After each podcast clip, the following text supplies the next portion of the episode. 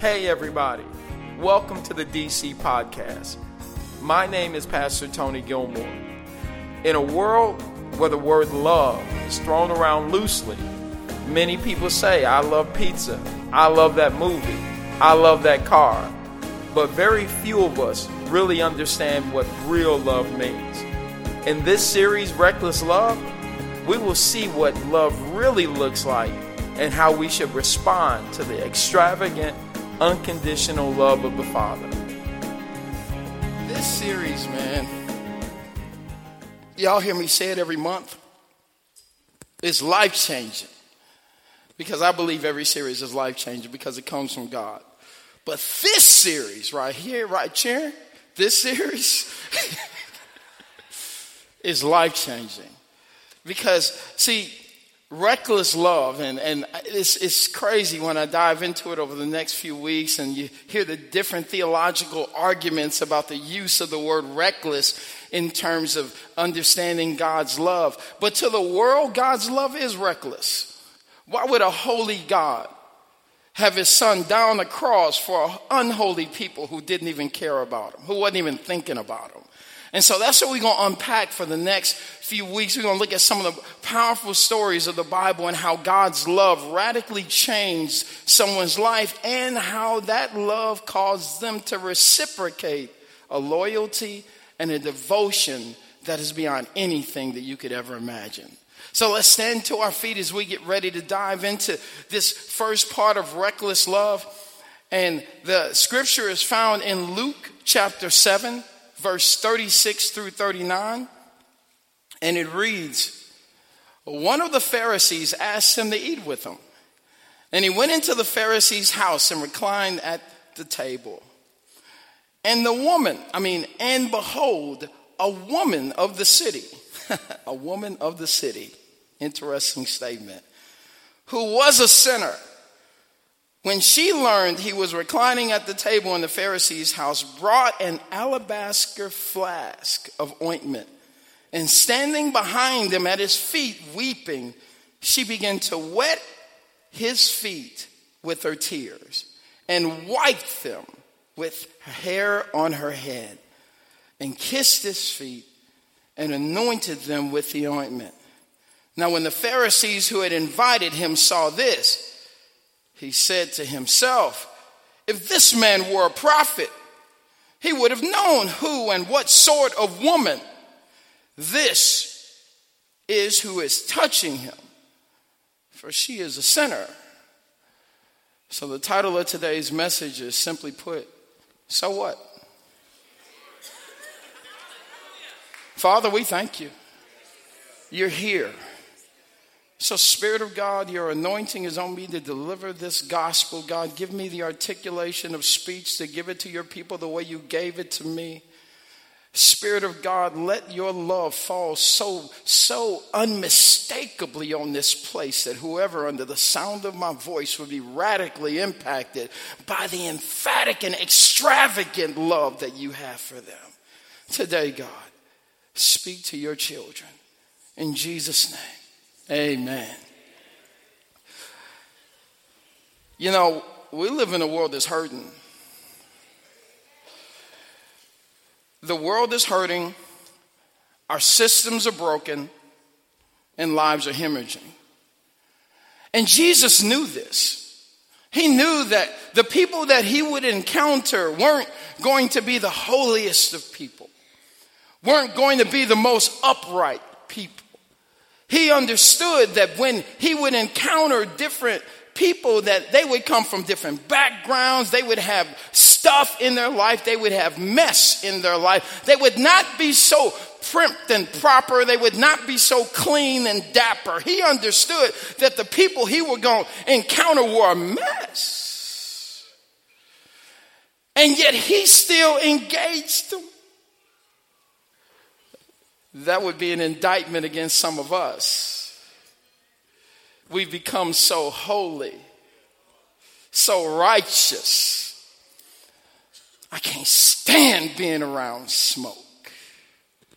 Can't stand being around people that drink. Can't stand being around people that cuss. When they cuss, it, it vexes my spirit. But those were the people that Jesus ran to.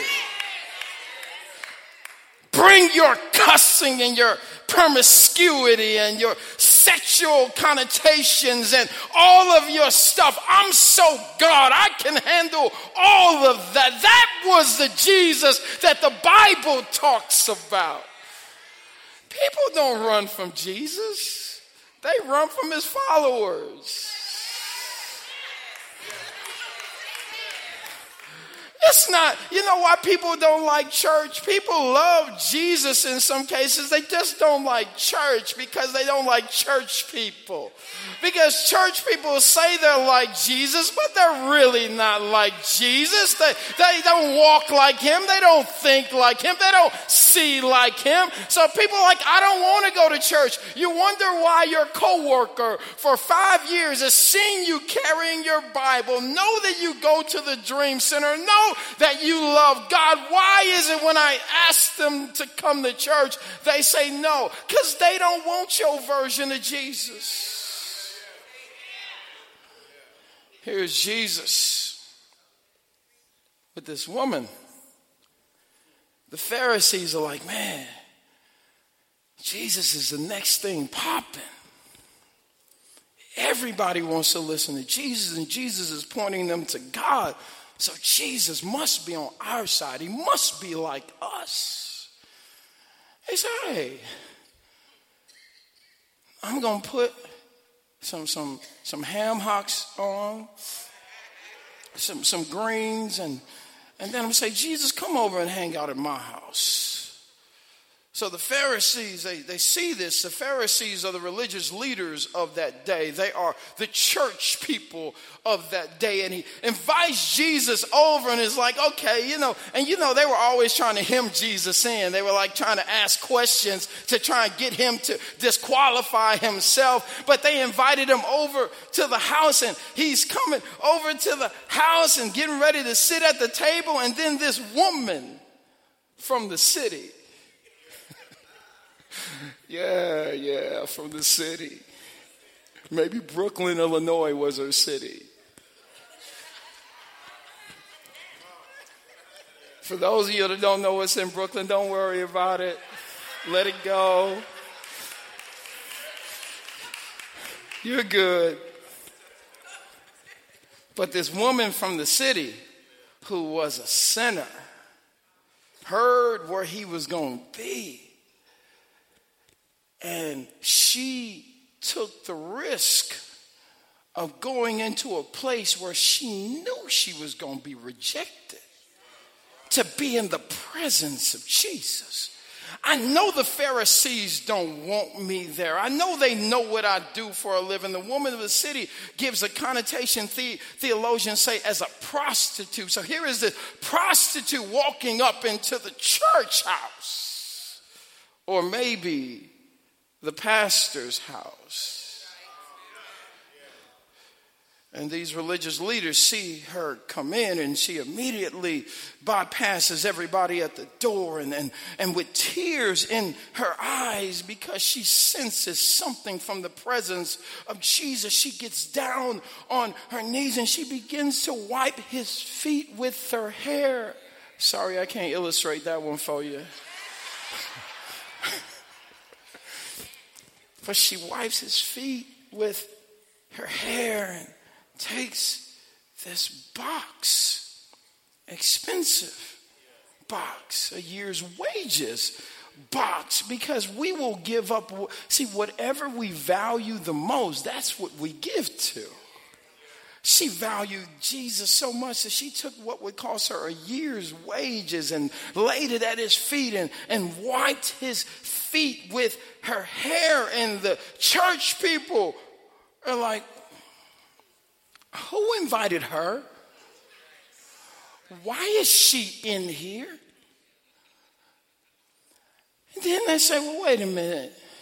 You're supposed to be a prophet, Jesus, because they don't recognize him as the Son of God in this moment. They, they, they can't even grasp that thought. It's like, Pfft. but you're supposed to at least be a prophet. So you already know who she is. I don't even think he needed to be a prophet to know who she was.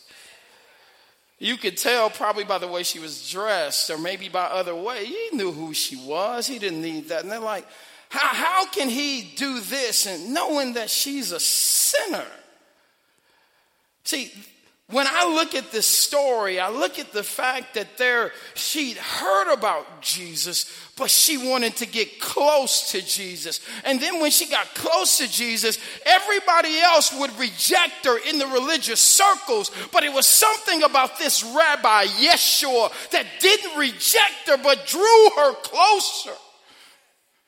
The very presence of God, God Himself in the flesh, didn't repel her away, but He drew her close.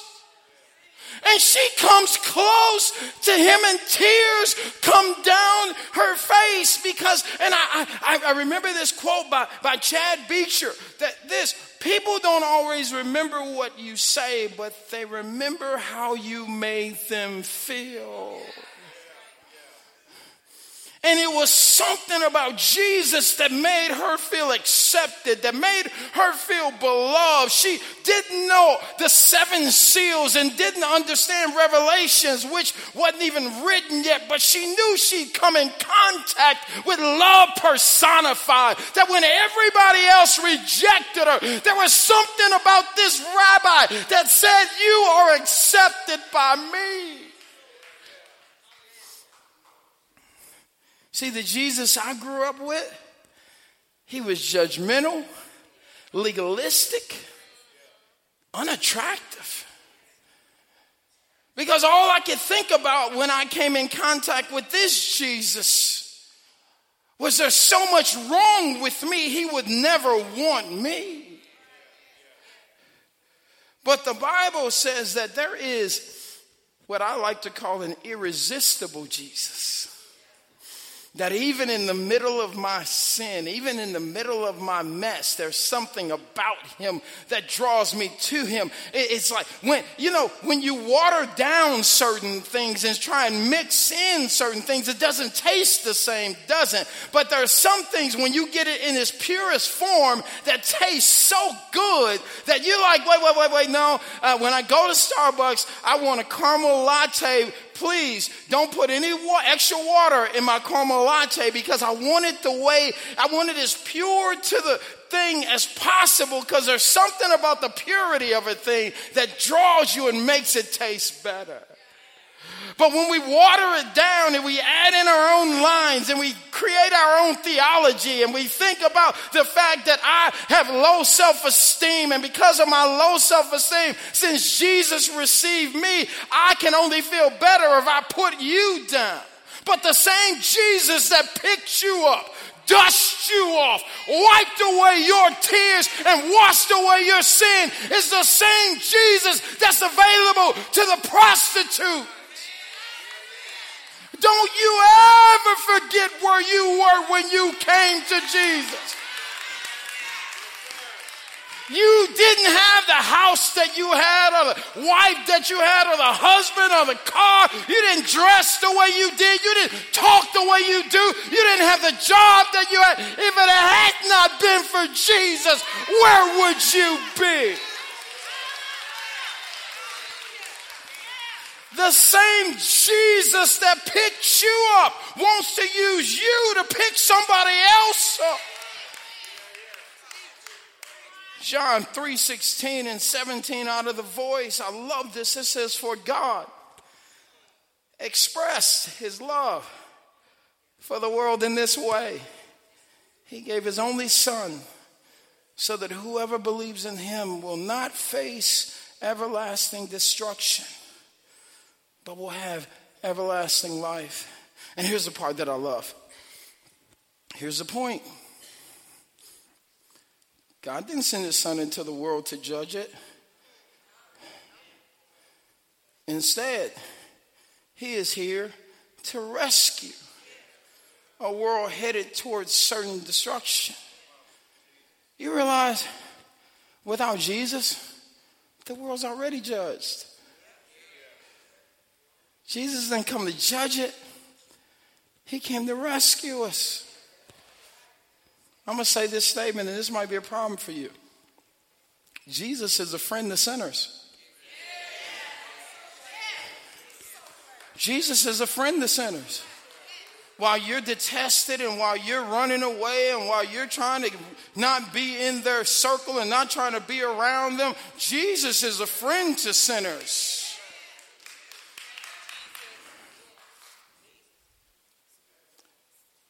Pastor Aubrey said something yesterday in a pastoral care meeting, and I had to run home and write this down in my notes. He told the team, if you want to know what love looks like, look at Jesus. If you want to know how you should handle your unsaved coworker, your unsaved neighbor, your unsaved friend, all of these different things, and listen, I understand about influence, and you got to be careful how close you get to people because of influence. And, and if you uh, do too many things with people who aren't doing what you're doing, it could jack you up a little bit and you'll get off in your faith.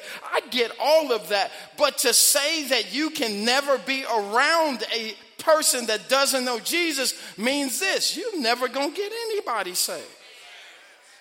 Because you got to be around people that don't know Jesus to attract them to Jesus. You are the only Jesus that they're going to see. I love this statement. Jesus came not for fixed people, but to fix people. He didn't come for fixed people, people that were already together. He came to fix people. Allow me to, to break this down just a little bit. We had a debt that we couldn't pay. Sin was a debt that we couldn't pay, and we had no way of getting out of debt. There was no chapter 7 bankruptcy to just wash it away. No chapter 13 repayment plan to get you out in seven to 10 years. We were stuck like Chuck with no way out and no opportunity to be saved. But Jesus paid the price for our sins. And you all know what it's like when you owe a bill and you can't pay it. They call you, you out with your friends, you look at the phone. Yeah, that's that dude again. You got the kids answering the phone.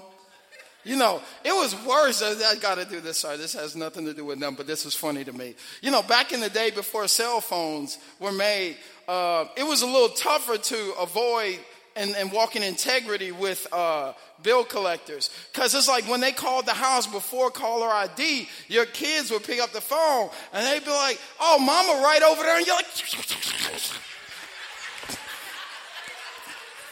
tell them I ain't here.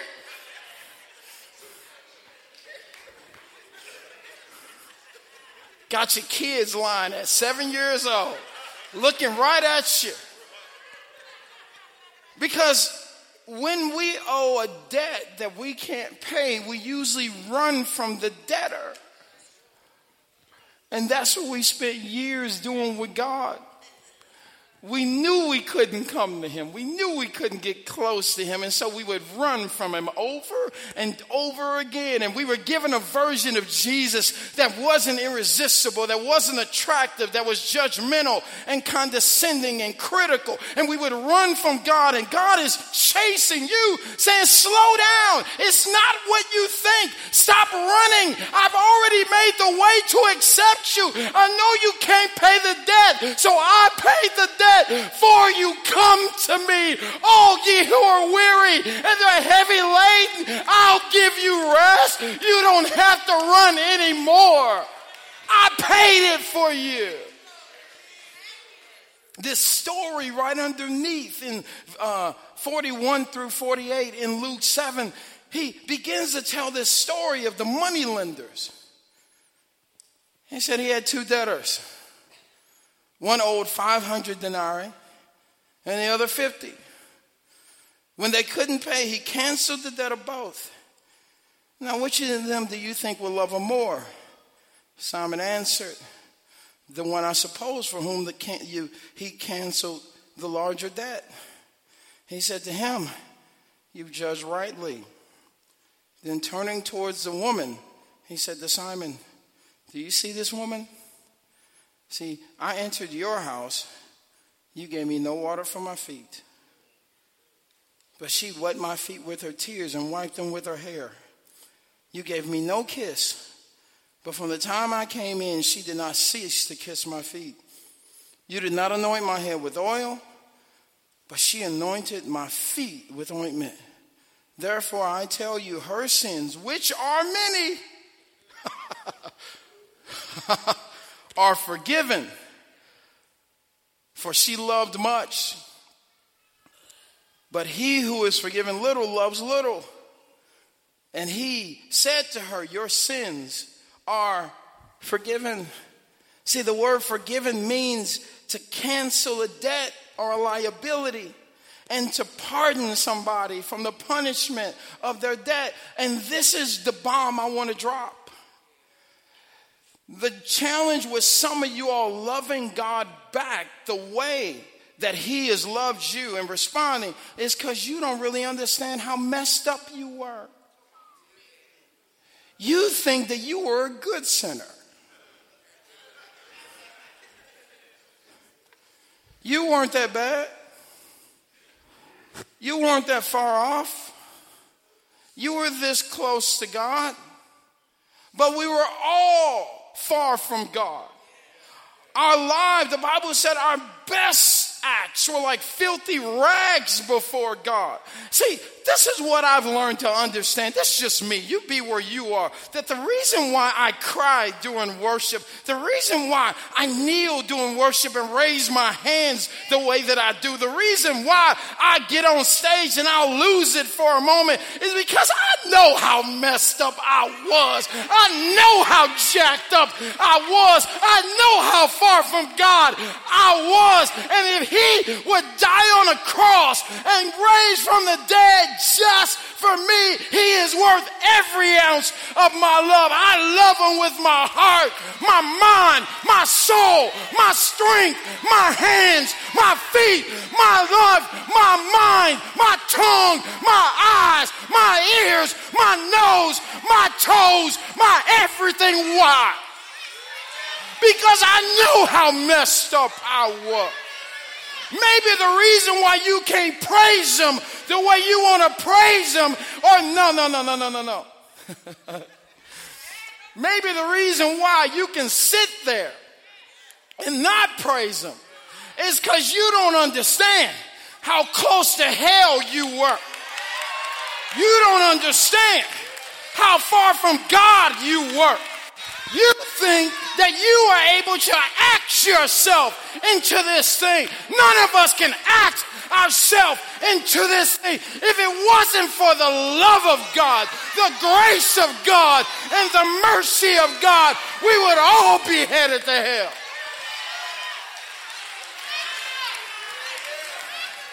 This woman understood. I'm messed up. I'm off. I can't do anything to be right with God. And God Himself came in the form of a man, died on a cross, paid my debt, so I could be like I was never in debt. I, because Jesus and God's love, I can live today like I never owed anything. He has declared me righteous. But hey, I'm still struggling. That's all right. He has declared me righteous. But I'm still walking through some things. That's all right. He has declared me righteous. Come on, turn to your neighbor and say, You are righteous. Now turn to your other neighbor and tell him, You are righteous. Now give God a praise for his righteousness. Oh, I'm righteous because of the blood. I'm righteous because of your love. I'm right with God. I am approved, accepted, at peace with God Almighty. Why? Because of His love. Because of His love. Yeah. That's why we take that moment at the end of worship, even in the midst of our storm, even in the midst of our pain, to say, Thank you, Lord, because my money might not be there yet, but I'm righteous. My car may not be there yet, but I'm righteous. My marriage may not be fixed yet, but I'm righteous. My kids may not be right yet, but I'm righteous. And because I'm righteous, I have the right to everything that belongs to my daddy.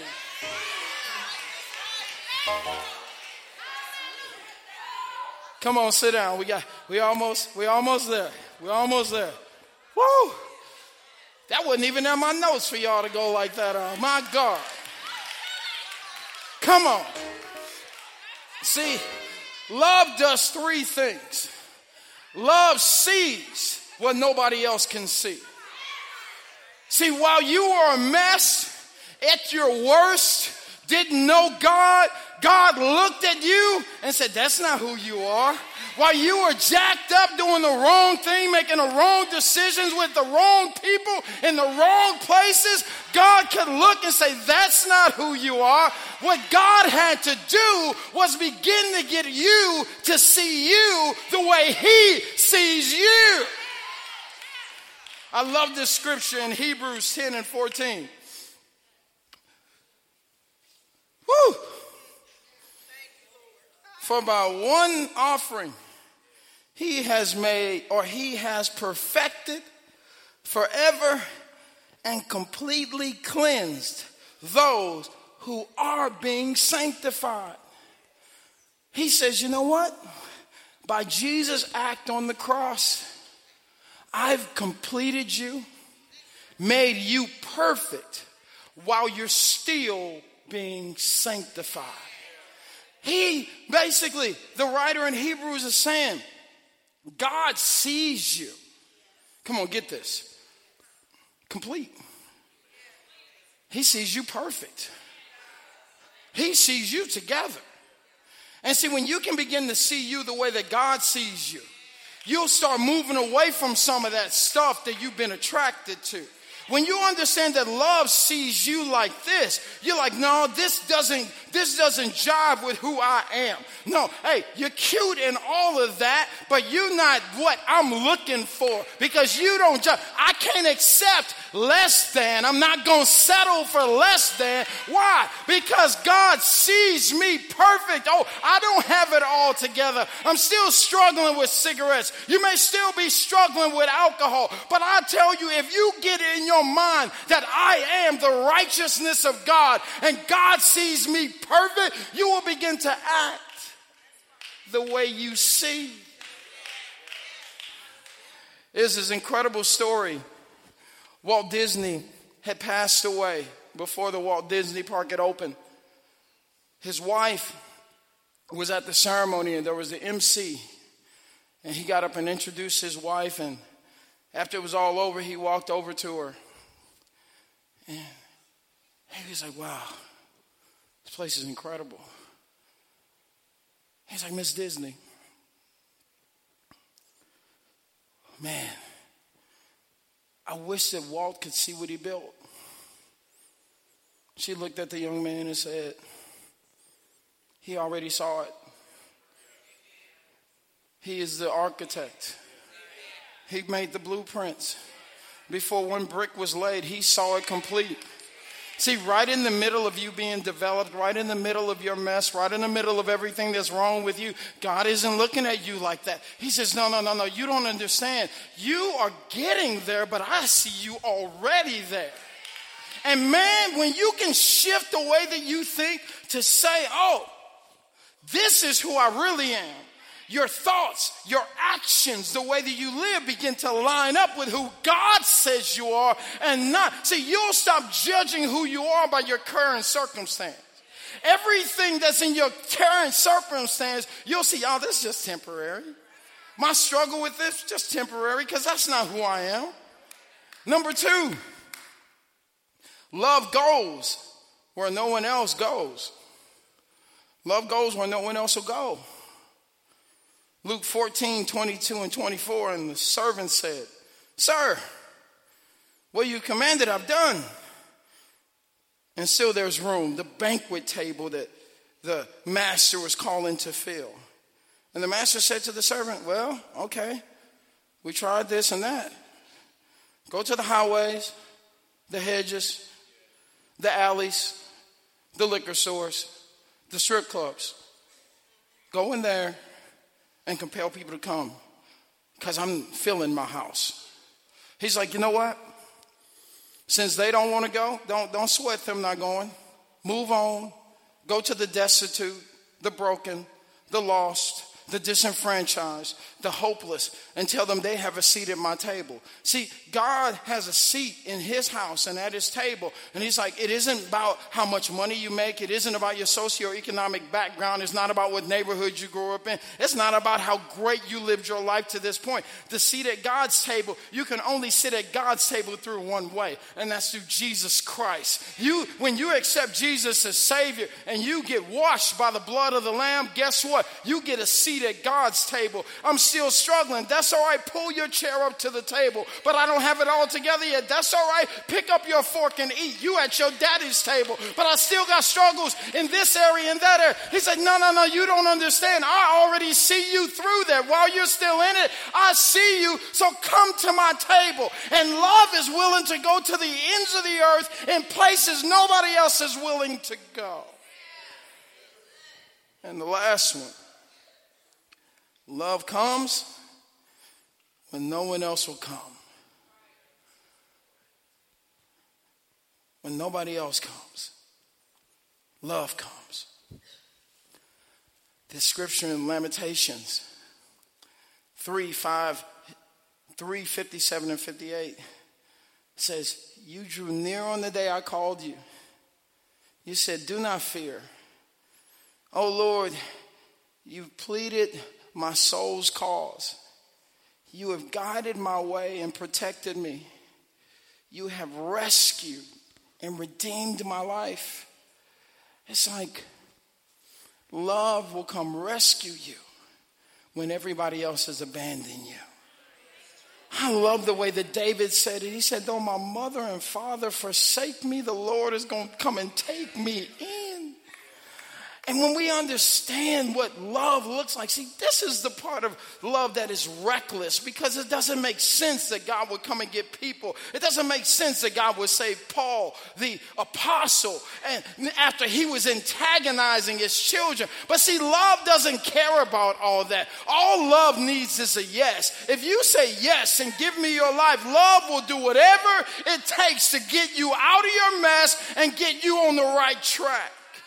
It is love that rescued you. It is love that delivered you. It is love that brought you up. It is love that overcame that situation that you were in. And when you question if anybody cares or if anybody wants anything to do with you, love will come down and show itself.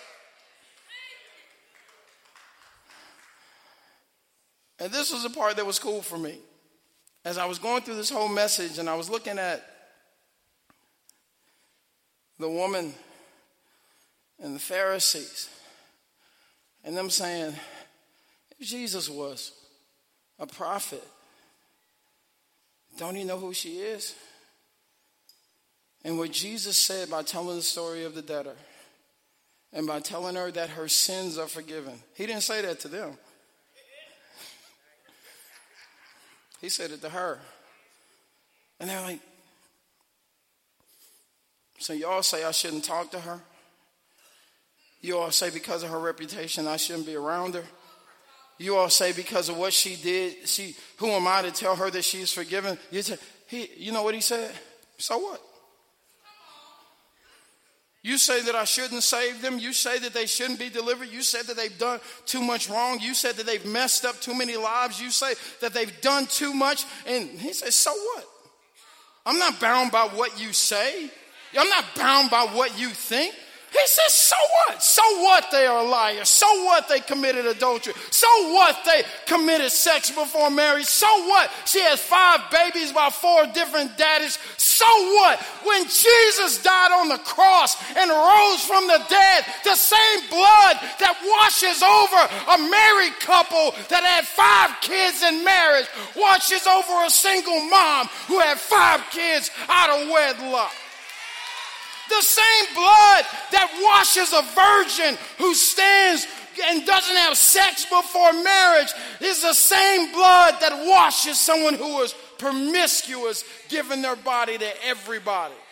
So while the church people say, and the religious people say only this group deserves to be saved and only that group deserves to be saved. God is standing at heaven looking down through Jesus Christ and saying, So what? So what you don't think they qualify for this blessing? So what you don't think they deserve the promotion? So what you don't think they deserve to be married? So what you don't think they deserve a good family? So what you don't think they deserve that degree? I am God and I made a way for every human being, no matter what condition they're in, that if they come to me, I'll save them all. And I'm going to do it right in front of you. When that woman was at his feet, the Pharisees are like, How can she get that close? Why does she get that access? Why can she come in just like that and sit next to him? We haven't been able, we had to invite him over. She just came over. You know why? Because God's like, I'm looking for anybody who is bold enough in the middle of all religious thoughts, all the people that say you shouldn't, all the people that say you don't deserve it. I'm looking for somebody who is bold enough to take me at my word and say, Jesus came to seek and save that which was and broken and messed up and disenfranchised. He said, All you got to do is come. They say you don't deserve it. They aren't your God. I am. So, so what? So what? You are righteous. Because you're righteous, God says, I know you messed up, but when you make it right with me by repenting, I restore you as if it never happened. I know you lived for me for years and you walked away. It's like, I've been waiting on you. You've been running. you, you've been running from me thinking that you would never qualify to be with me. Baby, let me tell you, you never qualified to be with me. I qualified you to be with me. And all you got to do is take my qualification. And when you take it, I'll accept you just like you hadn't done it. My God. I didn't preach myself happy right now. Like, woo! So listen, I don't care who you are. I don't care what you've done. The blood of the Bible says where sin abounds, what does grace do? More abounds. So the deeper your sin is, the higher God's grace is to bring you and save you. So today, if you're here, this is the reckless love of God. That He's not thinking about your neighbors. He's not thinking about what anybody else says. He's not thinking about all of that. He's just thinking, if you come unto me, I'll save you. Bring me your issues with sex. Bring me your issues with alcoholism. Bring, no, no, no, no, no, no. Don't try and fix it before me. I need you to bring that baggage with you. Because I'm going to take the baggage that you brought with you, I'm going to flip it, and you're going to use that same baggage to go out and show somebody else the reckless love that I showed you.